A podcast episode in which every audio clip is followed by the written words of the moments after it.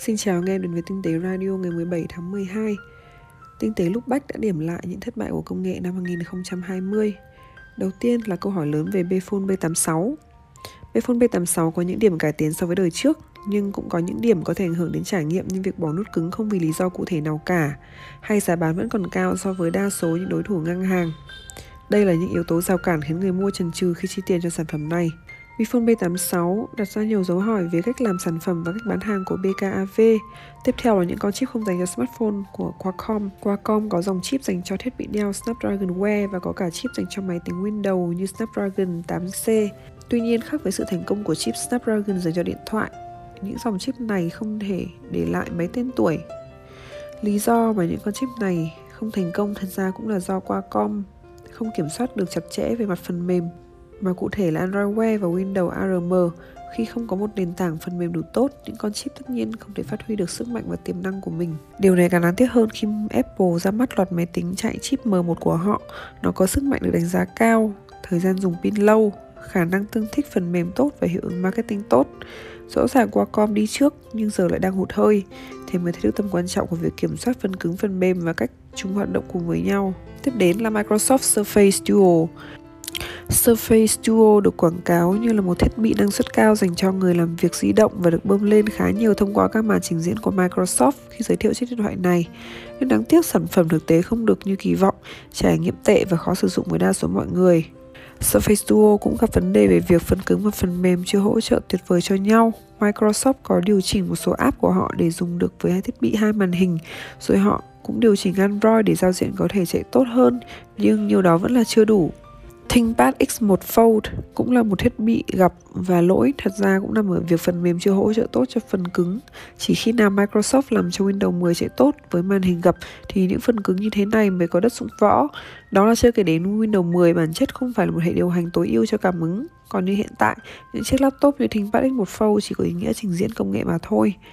Với giá của chiếc một Fold là 2.600 đô, rồi bạn sẽ cần mua thêm bàn phím với 230 đô nữa. Tin giả là vấn nạn nghiêm trọng trong các năm qua trên mạng xã hội. Và năm 2020 này, nó lại càng nghiêm trọng hơn khi dịch Covid-19 xuất hiện. Ví dụ như việc nhiều người Anh tin rằng 5G làm lây lan virus corona, Rồi Bill Gates bị đồn là người đứng sau đại dịch và tận dụng dịch này để cấy chip vào người. Tình hình fake news cũng căng thẳng tại Mỹ trong thời gian bầu cử tổng thống. Cơ chế kiểm soát tin giả của các mạng xã hội vẫn chưa đủ mạnh để có thể nhanh chóng xác định và gỡ bỏ những thông tin sai lệch này. Apple bỏ cục sạc và tai nghe khỏi hộp iPhone mới. Việc bỏ cục sạc tai nghe khỏi hộp iPhone khiến cho nhiều người phải bỏ thêm tiền để mua phụ kiện rời bên ngoài. Cũng không tận dụng được cục sạc cũ do sợi cáp đi kèm khác đầu cáp. Cục sạc cũ dùng cổng USB-A, còn dây sạc mới trong hộp iPhone là USB-C. Apple nói họ làm điều này để bảo vệ môi trường nhưng trước mắt thì nó gây ra nhiều khó khăn cho khách hàng rồi đấy. Google Stadia, cloud gaming nhưng chưa tốt. Google Stadia là dịch vụ chơi game dựa trên nền tảng điện toán đám mây. Bạn có thể dùng điện thoại Android, dùng Android TV hay trình duyệt Chrome để chơi game. Game sẽ được stream online về thiết bị nên bạn có thể chơi các tựa game nặng mà không cần phải có một con PC cực khủng. Về lý thuyết là thế, vấn đề là Stadia vẫn còn bị thiếu một số tính năng về social và YouTube mà Google đã hứa hẹn ở thời điểm ra mắt dịch vụ này. Các tựa game thì cũ hoặc không nổi tiếng, giao diện thì khó sử dụng. Đó là chưa kể đến việc giá của Stadia cũng không cạnh tranh so với những đối thủ khác như đến từ Microsoft, Nvidia, đến mức bạn không có nhiều lý do để trả tiền xài Stadia.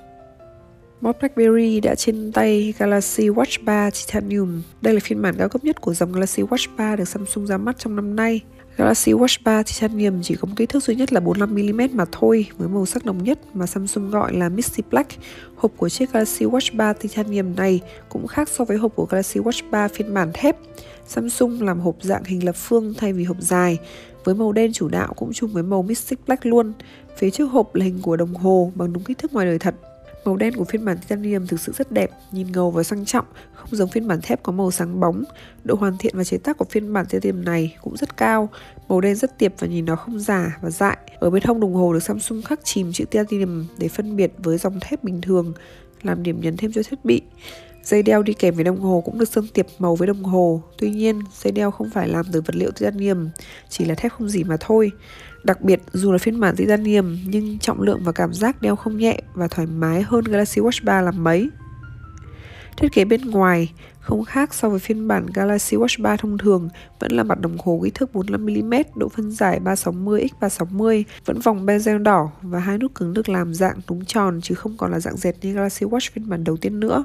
Các chức năng của Galaxy Watch 3 Titanium cũng không khác gì so với phiên bản Galaxy Watch 3 phiên bản bình thường, vẫn đầy đủ những máy tập thể dục thể thao, vẫn tính năng theo dõi chu kỳ của các chị em, Mặt sau của Galaxy Watch 3 Titanium là một mặt kính, ở dưới cụm cảm biến đo nhịp tim và huyết áp. Nó có tiêu chuẩn kháng nước 5 ATM, MIL STD 810G. Để kết nối với smartphone, anh em cần tải ứng dụng Galaxy Wearables về mới sử dụng được. Hà Nội sẽ có ban kiểm tra và xử lý phạt hút thuốc nơi công cộng có cả app để người dân chụp tố cáo để đối mặt với tình trạng người dân hút thuốc lá ở những nơi công cộng bất chấp đã có luật phòng chống được ban hành từ năm 2013. Sở Y tế Hà Nội sẽ thành lập các đoàn để đi kiểm tra và xử lý vi phạm này. Theo VTV, Quỹ phòng chống tác hại của thuốc lá cũng đang xây dựng và thí điểm một ứng dụng trên điện thoại để cho phép người dân chụp ảnh và gửi hình những người có hành vi vi phạm để cơ quan chức năng xử lý. Trước mắt trong tương lai, phần mềm này sẽ được thí điểm trước tại quận Hoàn Kiếm và quận Tây Hồ. Hiện tại, theo luật từ năm 2013, hành vi hút thuốc lá ở những nơi công cộng như cơ quan y tế, trường học, nơi làm việc, bến xe sẽ bị phạt tiền. Trong Nghị định số 117 2020 NDCP, họ đã tăng mức phạt tiền từ 200 đến 500 ngàn đồng thay vì mức 100 đến 300 ngàn đồng như trước. Luật là thế, tuy nhiên rõ ràng các quan chức năng chưa thực hiện mạnh tay và tới nay vẫn chưa có cá nhân nào bị phạt do hút thuốc lá tại nơi cấm, do đó vẫn còn xảy ra rất nhiều vi phạm.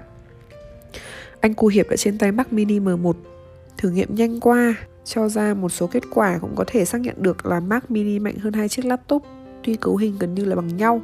Sau khi anh ấy gắn máy lên thì cũng là lúc Apple update Big Sur 11.1. Đó là dấu mốc quan trọng vì bản OS này gần như sẽ sửa các lỗi từ lúc Apple bán ra những chiếc máy chạy M1 và rõ ràng là nó đã giải quyết được lỗi. Anh ấy vẫn nối ra màn hình 5K và 6K là hai cái anh ấy đang dùng. Kết quả là bây giờ độ phân giải đã đúng và màu sắc đã sâu hơn, khai thác được màn hình chuẩn hơn, hiệu quả hơn.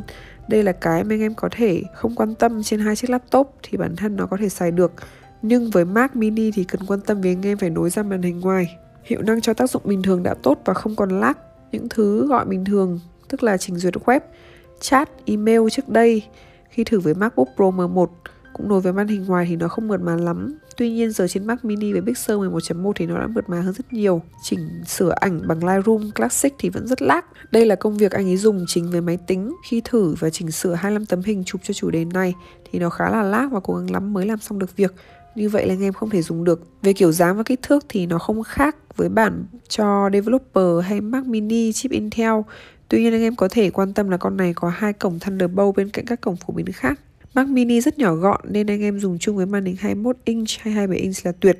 Nếu máy mốt update phần mềm hay phần cứng mà dùng với 6K nữa thì càng ngon. Thử kéo 8K 30 frame trên giây khá ổn. 8K 60 frame trên giây thì hơi lát, có vẻ là do codec.